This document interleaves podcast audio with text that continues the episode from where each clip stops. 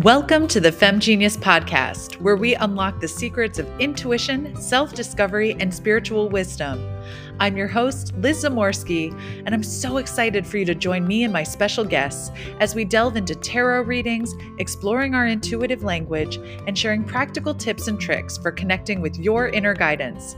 Tune in for an empowering journey into the world of intuition and self awareness.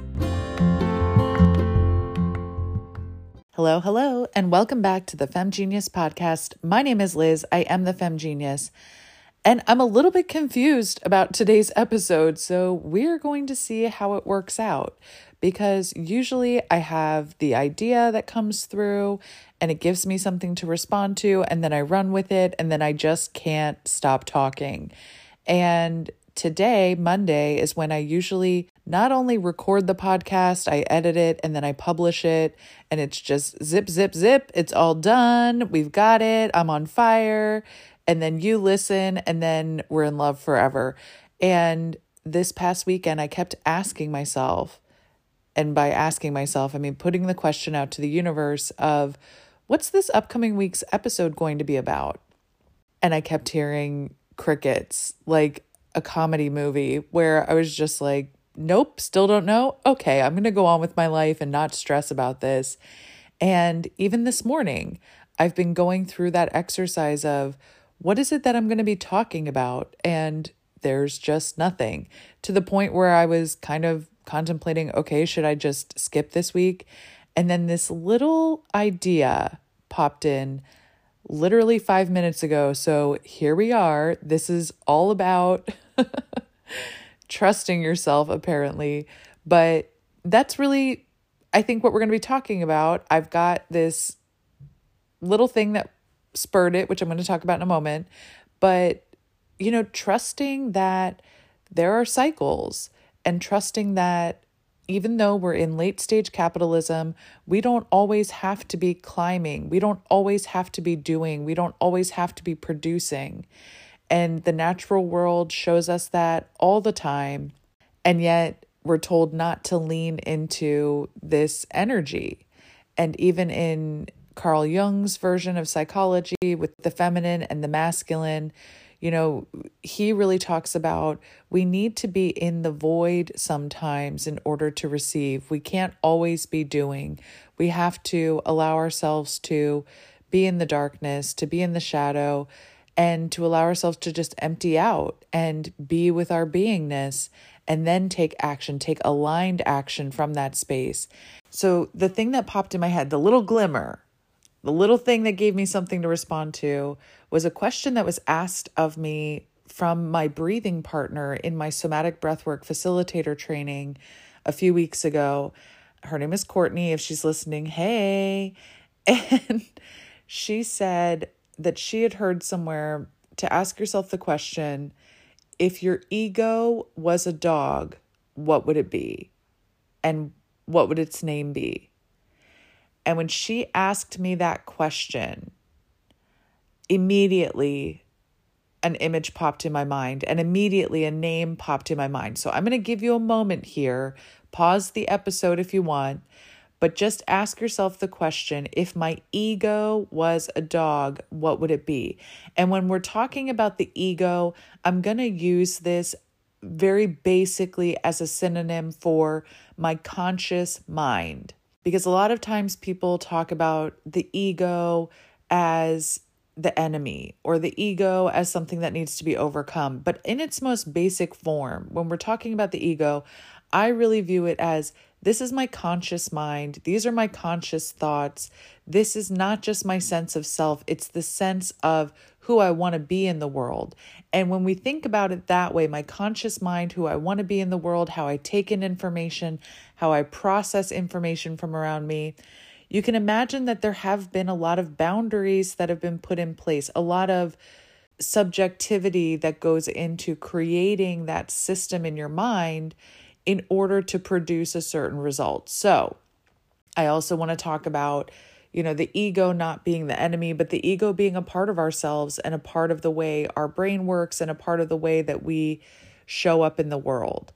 So, that's number one. I just want to lay that base. So we're going to go back to the question. I've asked other people this question several times over the past few weeks since it was asked of me. And I love the way people respond because it's not just about the response, it's about how we allow ourselves to respond to that kind of question. Because my instinct is to go, don't even think about it, don't take your time. What's popping in your head right now? You know, I always want to put those conditions on it like, what do you got? What do you got?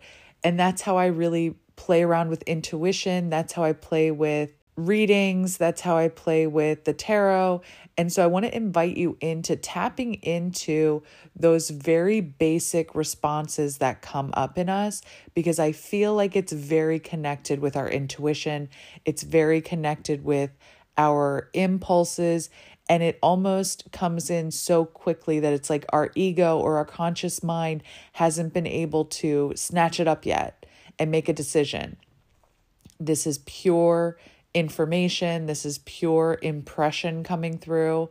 And so if you took your time, it's all right. But I love that kind of quick. What what's the number between one and a thousand? 342. All right.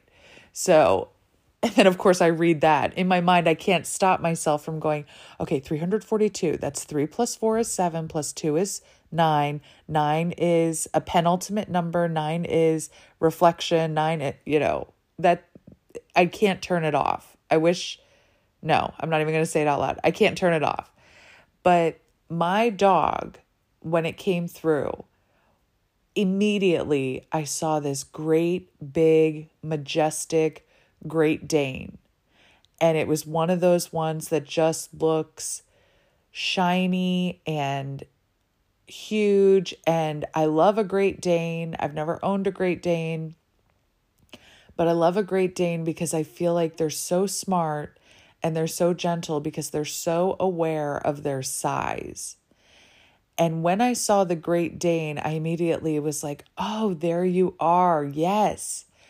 But then I kind of tapped into the energy of the Great Dane and I noticed that it was shivering and very nervous and very clenched up. And so I just let myself, you know, in my mind, kind of envision what environment that Great Dane was in. And as I pulled back the vision, as I zoomed out to allow the environment to come in, like what was this dog responding to that was making it so nervous? what I noticed was that I was viewing this Great Dane in this very small, cramped Manhattan rent controlled studio apartment. And so it was just this really huge dog, not in a cage, but it very well could have been because it was just this over furnished, small living space where the dog was aware that no matter where it moved, it could just destroy something. Like if it moved even slightly in any direction, it could knock something over, it would bump into something, it could stain something. You know, there was just so much anxiety about its size in that environment. And of course, the dog's name was also Boss. When I asked the dog its name, I was like, hey, what's your name? It just popped in my head, Boss. Okay. So I've got this Great Dane ego that's a boss but it is so afraid of its size. And so what I want to invite you to do, I'm going to go more into you know the meaning of that in a moment, but what I want to invite you to do is not just see the dog and not just hear the name, but to take it one step further and tap into how is the dog behaving? How is it feeling? You know, does it have a color? Is it a very normal dog color for that breed? Is it big for its size? Is it small? Is it giving off an energy of an emotion? Does it have an environment around it? Does it have any companions? And, you know, any of those details as though it was a real animal. Start taking in those details and notice what pops out at you. This can be a really interesting journaling exercise if trying to think of all of this and follow it overwhelms you or makes you feel nervous as a Great Dane in a Manhattan walk up, then I just invite you to also get a piece of paper, get a pen, and write this out okay, this is the dog. What is it that I see about the dog? What is it that the dog wants to tell me? Is there a message here? Is there something specific about its environment that I need to know? Let yourself kind of ask these questions, ask follow up questions, come up with your own too. I would love to hear if there are questions that you come up with or any of these that really open up a whole new understanding of what may be going on with your ego. I also invite you, where if journaling isn't your thing, to draw it out. Draw the dog, doodle something on a page, draw the environment, but let yourself become more and more familiar with how you can envision this energy. And a dog is such an innocuous, non committal energy in certain ways that imagining it as that can be really helpful to get some more detail, to get some more intimacy with what's going on. And so when I looked at Boss and then I took in the environment, of course, I started deducing all of this information and all of this truth, all of this messaging that I hadn't been tapping into around my own limitations or my own thoughts or my own conscious mind. And that is that I've been trying so hard to fit all of my thoughts or to fit all of my beingness or to fit all of this vastness into this very small environment that I've outgrown. And to be honest, like that comes, uh, that, and to be honest, that brings up so much it brings up family of origin issues for me. It brings up spatial issues for me. It brings up social media questioning that I've been doing, you know, where I question constantly now is, for instance, Instagram a place that I want to be? Is that a platform that really supports my energy? Is it a platform that detracts from my energy? Is it a place where I feel like there's genuine growth on offer? Is it a distraction? Is it a time suck? Does it help me to feel more authentically like myself and being able to spread a message of integrity? And I keep coming up with no. Back in late November, early December, I lost access to my Instagram account for about a week, maybe it was two weeks, but I was not able to sign in to my Instagram account or put the app on my phone for some reason.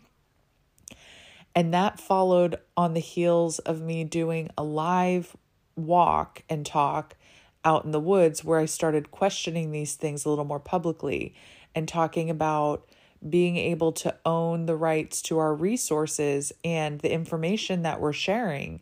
And that when we put it on one of these platforms, it no longer becomes ours.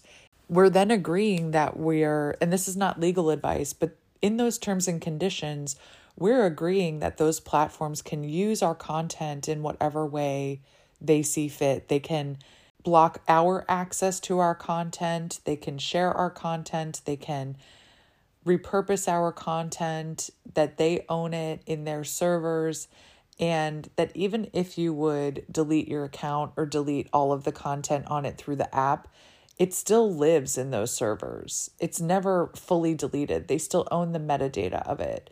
And so I started questioning whether I wanted to even have that aspect on there. But it went much further than that for me about, you know, not being able to genuinely connect with people or not feeling like I could show up as myself. I've been working this freaking social media hustle and I don't really view it as that as much anymore, but especially in those first couple of years of the pandemic, I was posting, you know, two, three times a day all kinds of content reels and dances and readings and still photographs and graphics and helpful content and humorous content and you know just spinning my wheels constantly and just never seeing any growth and then i would see someone who posted you know just something totally off the wall in my view or just didn't even have a purpose and they're going viral. You know, they have, you know, 50,000 followers or whatever. And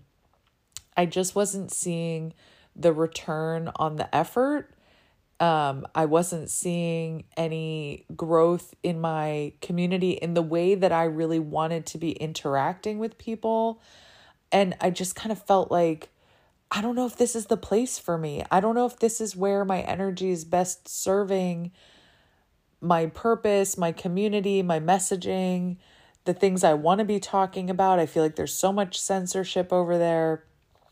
And so I felt like my dog being in that studio apartment was so much of my energy around social media.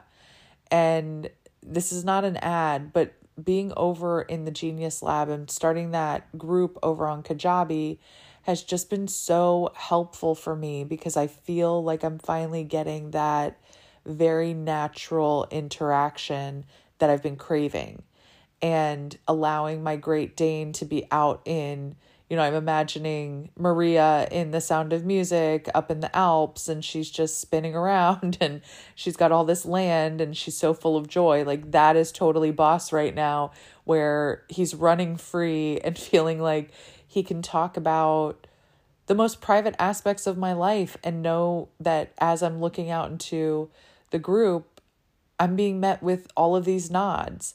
And that doesn't mean that we can't have disagreements. And it doesn't mean that everyone has to be a yes person, but it just feels like I'm daring to share my voice in deeper and wider ways and not feeling like I have to censor it because I have potentially thousands of eyes on it judging. And instead, I have a bunch of pairs of eyes that are nodding along with me. And we're sharing the depths of what it is to be in community and we're sharing more and more information about what we're discovering about ourselves on this journey and what questioning we're going through. And so I just want to say like look at the environment where your dog lives and let that open up some questions for you about what you know, for instance, what social media is really giving to you. I love the fact that over on the Genius Lab, I'm like, this is social and it's media. And so we're really redefining and recreating what social media is, what it can do for us, how we interact, and where it doesn't feel super like salesy or pushy or like, okay, you're in the group and now here's all the add ons that you can have. And like, we got to put the bells and whistles in. It's really this basis of let's ask the question of what community can really look like in late stage capitalism in 2024? How do we support each other? How do we push on our ideas? How do we co create? How do we look for aligned communities, action, people, emotions, and then create from that space? And so it's been super helpful and amazing for my intuition, for my interactions, for my community. And what that took for me was really getting brave about asking where I'm spending my time and energy, where I'm maybe locking myself in, where I'm actually more scared about stepping into my size or where I'm scared about stepping into the vastness because it might be quote unquote too much, right? So I just encourage you to look for the places that are uncomfortable that may bring up curiosity because that curiosity to me is so intertwined with intuition. If you're looking to expand your intuition, if you're looking to expand your ability of getting the answers from within, then I highly recommend getting in touch with your curiosity, asking questions, not just taking things at face value getting back to that place, I don't know about you, but when I was a kid, I asked a lot of questions to the point where that was silenced out of me. To the point where one Christmas, I think it was the Christmas I turned eight, I got this big reference book called The Big Book of Tell Me Why. And that was like an encyclopedia for kids but it was almost this messaging to me like stop asking questions of us. We're tired of it. Here's a book. Go to the book first.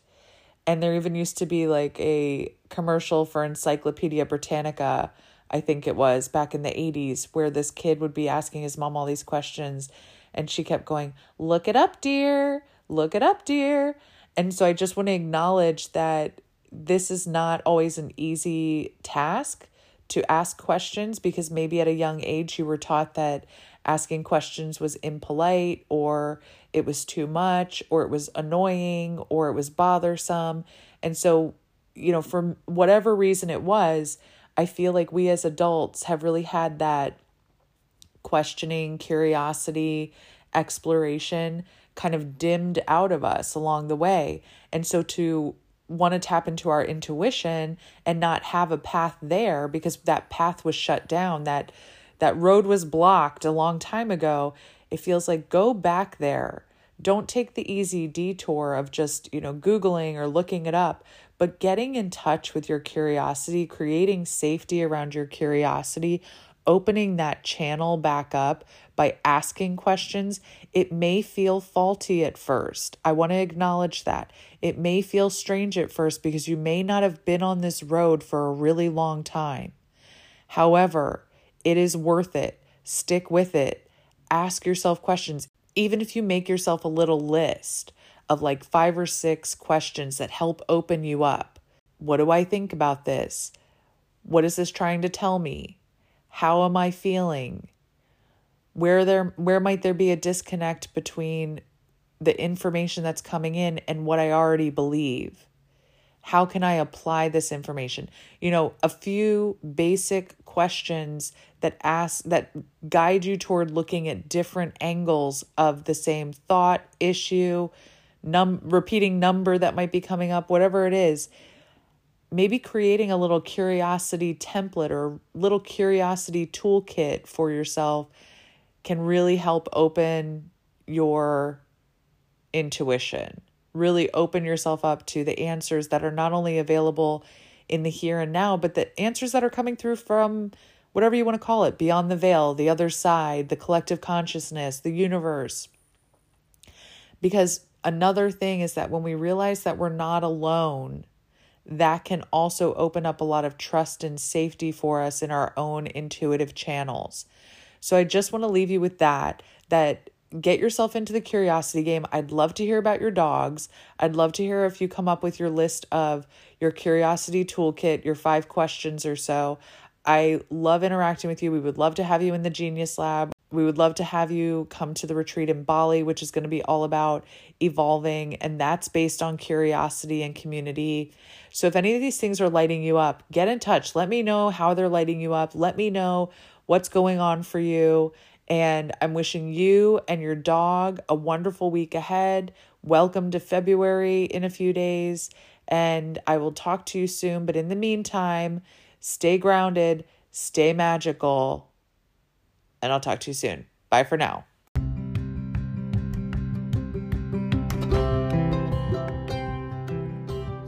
Thanks for tuning in to the Femme Genius podcast, where intuition meets inspiration.